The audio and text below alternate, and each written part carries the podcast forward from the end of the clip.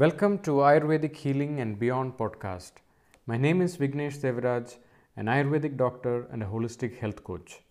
My mission is to guide you become your healthiest self. In today's episode, I'm sharing my personal observations on treating various borderline burnout patients and those suffering from chronic fatigue syndrome.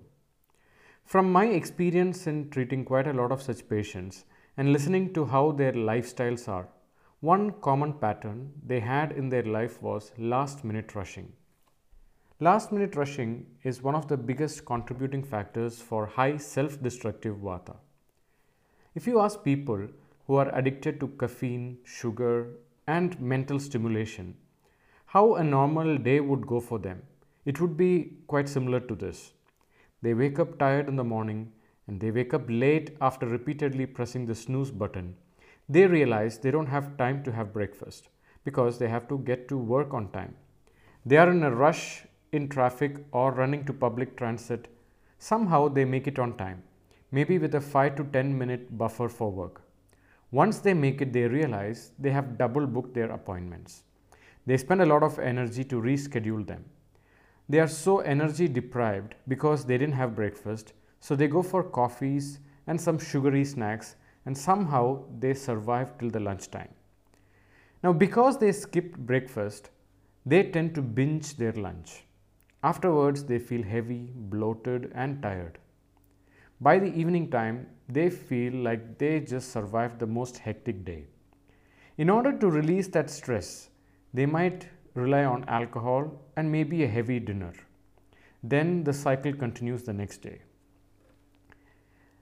There are a few things we need to understand here. When we rush, we are under stress. We release cortisol.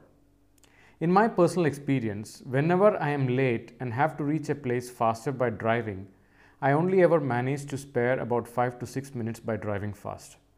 What I realized is rushing is a huge price we pay for our health with marginal benefits. This means double your lead time between appointments. If someone asks you, What time are you going to get here? and you think it will take 30 minutes in peak traffic, suggest 45 minutes or 1 hour or just double the whole timing. There is a beautiful statement by Mahatma Gandhi. There is more to life than just adding speed. One thing I have noticed in patients with borderline burnout is that deep inside they are unconsciously addicted to rushing. Because rushing increases cortisol, which makes them feel high, alert, and alive. And this could be an unconscious ways to recover from tiredness or low motivation in their life because cortisol also releases energy for the brain to function. You get kind of a high kick with it. So, what happens is that in the long run, they are only able to function in a fight or flight mode and never in a relaxed mode.